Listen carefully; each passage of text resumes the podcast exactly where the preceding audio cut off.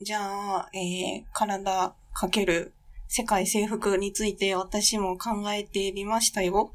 ありがとうございます。あのですねう、わ、おろしちゃん嬉しいな。はい。足湯くん、はいかいわれくん、はい。なんだろう。何実うんうは、ん。すでに、私たちが世界征服されているものがあったんですようん。えあ、知らぬ間に。ズバリ、スパイスです。スパイスあどういうことだあ、ろうええー。なんかやばいかもしれん。うん。ただ、これ、うんうんめっちゃ広くて、めっちゃ深い沼だったので、うん。うんうん。今日は入り口だけお話をしてみたいと思います。優しい。はい。では、早速ですが、うん早押しクイズです。うんあ、 ちょっと、負けねえ。世界四大スパイスは何でしょうはい。はい、どうぞ、アシュー君。えー、クミン。あ、入ってない。スパイスな、スパイスってなんだろう塩とか。塩胡椒胡椒砂糖。え、ちょっと待 って、今すごいバラバラに聞こえていた。えっとね、胡椒入ってます。あ、胡椒。あ、こしょ、あ、そういうやつでいいんだ。えー、あと3つだよね。あと3つ。何があ4る大。あ、わかった。シナモン。あ、あー正解おだから辛くないやつもね、スパイスなんだよね。そうそうそう。えーカレー、カレー、カレーがヒントとかだったりします。そう、カレーと、そうね、お肉もヒントかな。肉。カレー。ガラムマサラ。だね。あれ、クミン、ターメリック、コリアンダーは違うんだよね。うん。そう違った。あと、カレーに何使うんだろう。ハンバーグに入れるものはじゃあ、例えば。パン粉。パン粉入れるね入れるけど、スパイスじゃなかったな。ハンバーグ、いや、塩胡椒しか入れないな。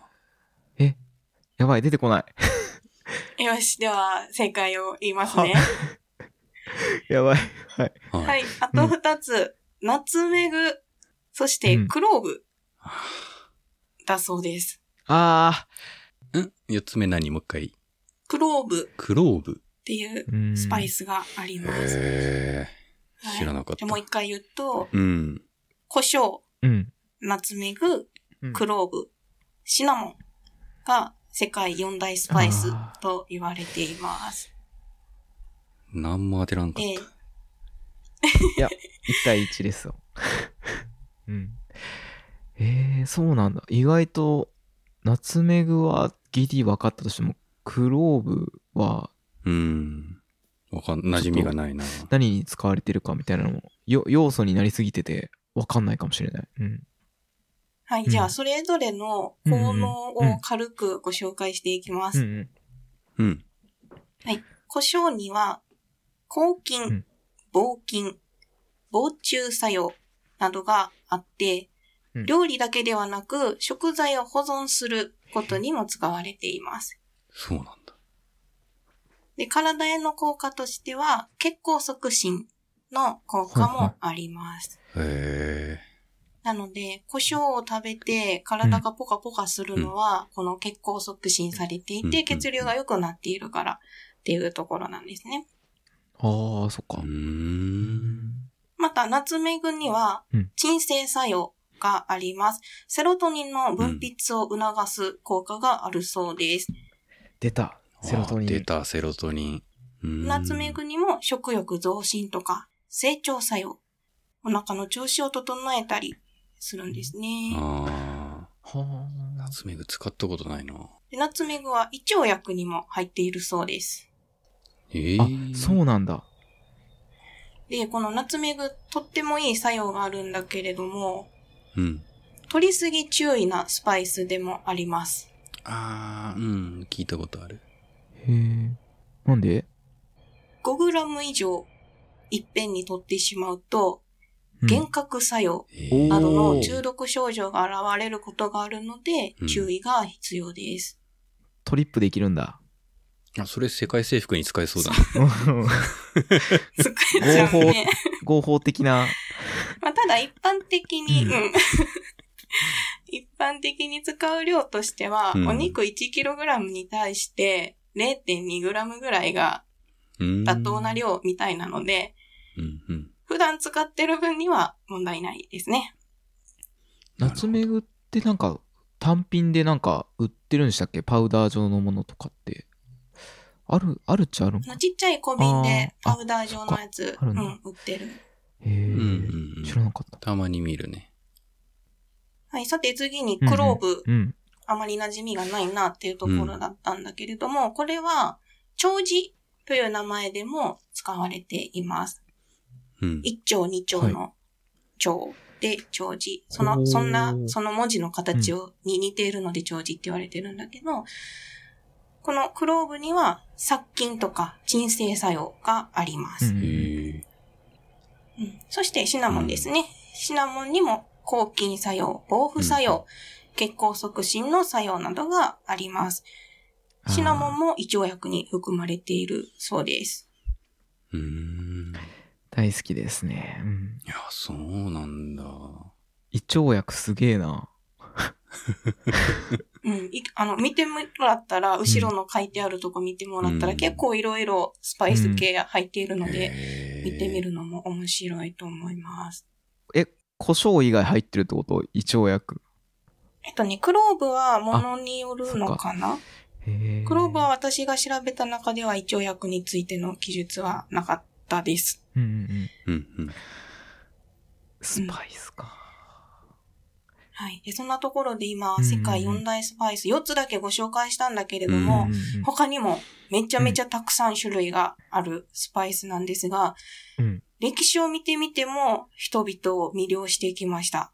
おー。うんうんうんえ時は古代エジプトの時代に遡ります。いいね紀元前3000年頃です ね。だいぶ前。生まれてへ んわ今からで言うと約5000年前になります。うん。その頃からスパイスは人々に親しまれてきました。うん。めっちゃ有名なのが、うん。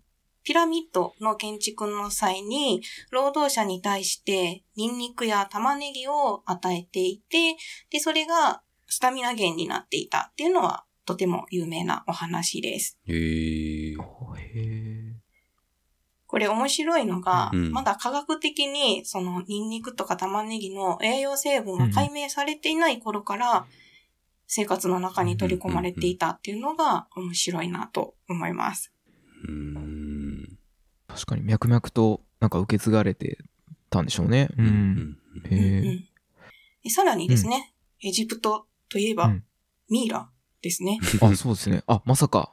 ミイラを作るときに、そう、亡くなった人の体内に、うんシナモンやクローブなどのスパイスを大量に詰め込まれ、詰め込んでいたというあー記録が残っているそうです。はいはいはい。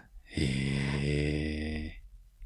これは先ほど言ったみたいな、その、シナモンとかクローブには、防腐作用、抗菌作用なあーどそっがかあるので、なるほどな。ミイラ。を傷ませないようにするための工夫だったんですねう。ん。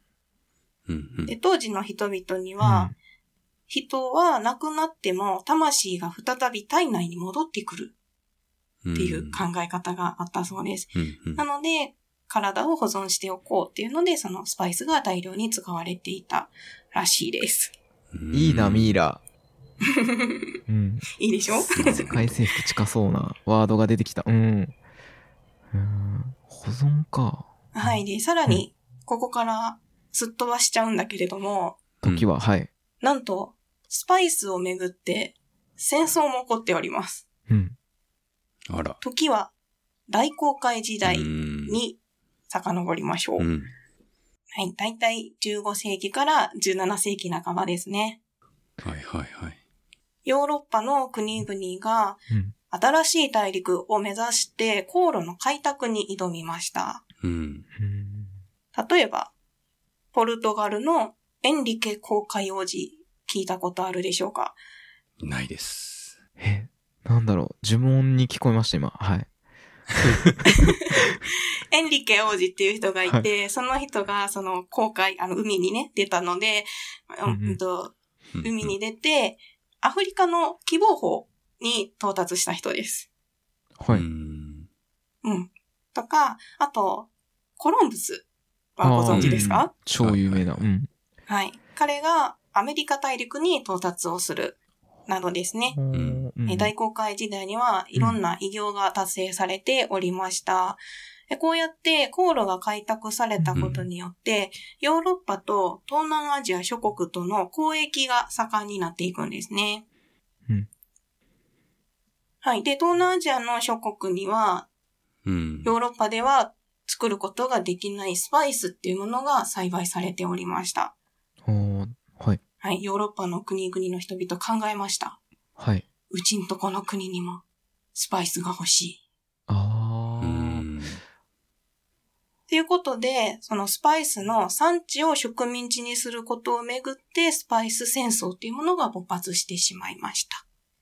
へーうわーすごいな。うん。この戦争に、んえーと、うんう関んわっていた国々が4カ国あって、うんポルトガル、スペイン、うんオランダ、イギリうスんの4カ国が植民地をめぐって戦争を起こしたんですけれども、結果としてはオランダが勝利をしました。へーで、オランダの植民地になったと言われているんですが、その後ですね、ううんんなんと明けなくこのスパイス戦争終焉を迎えます。え、なんでフランスが急にポッとうん出てきまして、うんそのオランダが植民地にしていたところから、クローブとうかんナツメグの木をなんと盗んでいきます。うん。はい。ちょっともらってくねって言って、こそっと盗んでっちゃいました。うんはい。そして、当時フランス領だったマダガスカル島に、この盗んだ木を移植をしたんですね。うんということはですよ。スパイスが栽培できるようになったんですあ。、そういうことか。うんうん。生産ができるようになったので、植民地として支配をしておくことの意味っていうものがどんどん薄れていきました。ああ、そう。で、結果としうてんスパイス戦争は終わりを迎えたという流れになっております。あはあ。どうでしょうあ。ええ、いや、ちょっと戦争の話をしてみました。世界規模で巡っている喉から手が出るほど欲しいものだったってことだよねだからうんそう、そうなんです。まあ胡椒とかも結構昔はかなり貴重なものってなってたよね。んそうですよねそうそうそう。塩とかでもねなんか争ってたとかうんうんううんうんん。言うしシルクロードとかもありますね。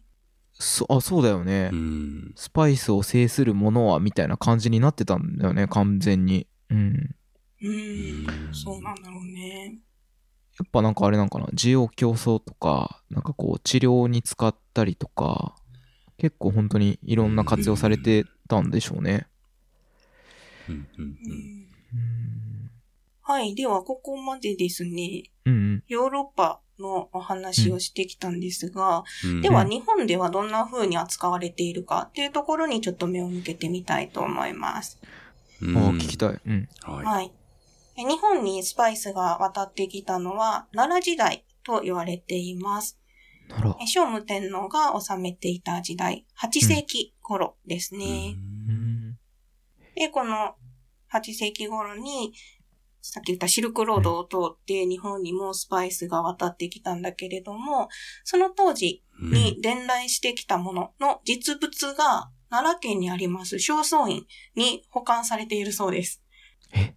え、いまだにえそう、未だに。すごいな。なので、ご興味がある方はぜひぜひ見に行ってみてください。その劣化はしは。ないいのかな、どうどうなんでしょうね、どんな状態で保存されているのかわからないんだけど、実物が保存されているらしいん ですよ。えーそんなことあるんだうねん、。すごいね。保管方法とかもなんかいろいろ考えられそうへうん。ですね。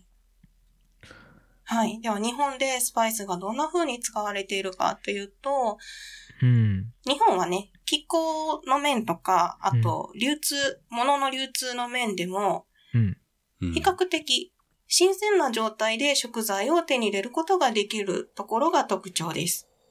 うんなので、暖かい国々でスパイスが使われている時っていうのの、その先ほどまで言ってる抗菌作用とか、防腐作用とか、その食材を保存するための使い方っていうよりかは、うん薬味とか香り付け、うんとか漢方として用いられることが多いみたいですね。はあ、はあはあはあ、確かに。うん。例えば、お刺身にわさびつけるとか、うん。青じそを下に引くとか、うん。あと、おろし生姜を添えるとかう、んめっちゃ好き。うん。それは今でも馴染みがあるかなと。うん。うん。うん。あと、最近、最近ってわけでもないけれども、身近になってきたこととしては、うん自宅でスパイスカレーを作る人とか、あとう、ん足湯くんも好きな麻婆ああ、ですね。もう大好き。うん。もをお家で作る人なんかも増えてきているのかなと思います。めっちゃくちゃ流行ってますね。うん。スパイス屋さんが うん、ね、結構出てますから、今。街の中に。ううんん。うん。はあ、確かに進出してんな。うん。うん。進出してると思う。んうん。さらに、加工技術の方で見てみると、うん。スパイスを使うことの簡便化とか多様化も進んでいると私は個人的に思いまして、例えば、すでにブレンドされているカレー粉、ああ。とかはいはいカレールうんーもそうやんね。うん。とか、面白いなって思ったのが、チューブのスパイスたちです。チュうーん。あうん。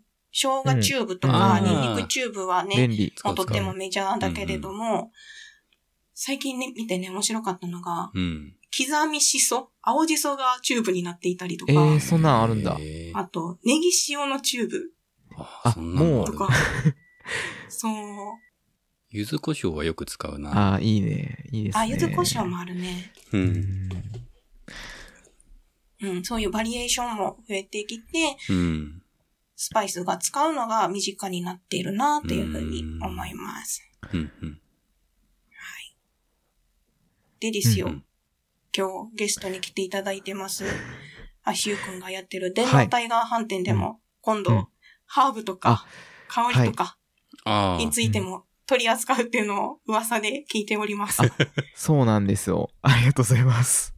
世界、世界征服の香りっていうのをテーマに、香水とかを作ろうかなとは思ってるんですけど、やっぱ、あれですね、五感に訴えてくるもの、かなりインパクトあると思うんで、うん。うん、うんうんうんポテンシャルやばいっすね。うんそうだね。面白いな。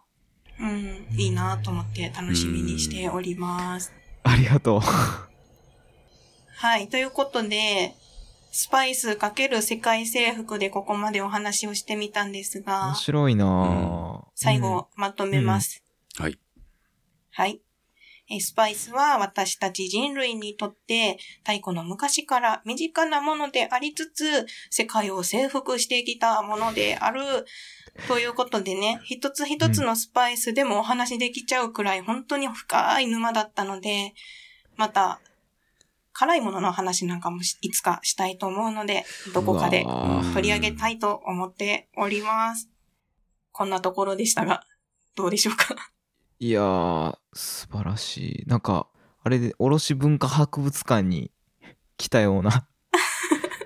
もう、気になりました、 今。しかうも、んおろしちゃん、鬼おろしっていうのも、一応スパイスというか薬味ほんまやです もんね。 すげえないやちょっとむっちゃはしょっちゃったので、ーいやいや、詳めっしいち人ゃと壮かから大。したら、うんそこはしょるっていうところもあったかと思うんですけど、でもなんか昔から覇権を握っていてそれが大衆化してきたけれども今絶対に食卓には欠かせないっていうか生活に欠かせないものになってるじゃないですかうんうんだからなんかそこを使ってアプローチできたらめっちゃでかいっすよねうんへえ確かに今スパイスが使えないってなったら困るもんね、結構い。や本当に困りますねうん、うんなん、かその香り香りで世界征服をやった時にまあ結構あうんうのん市販の加工品とかってもう何ですかねこう香りを付与しないと、まあ、味しないみたいな感じになってるものが多いんでじゃあその香りプラススパイスとかなんかその調味料とかでも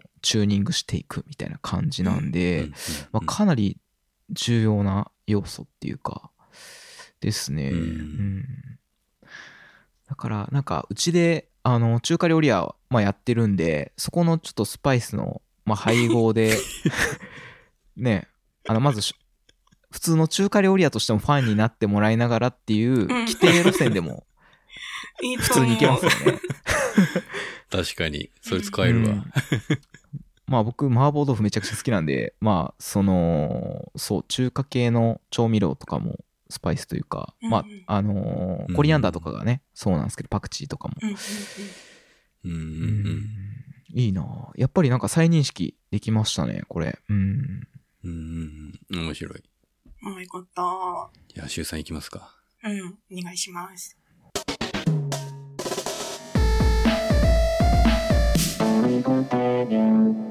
次回に続く。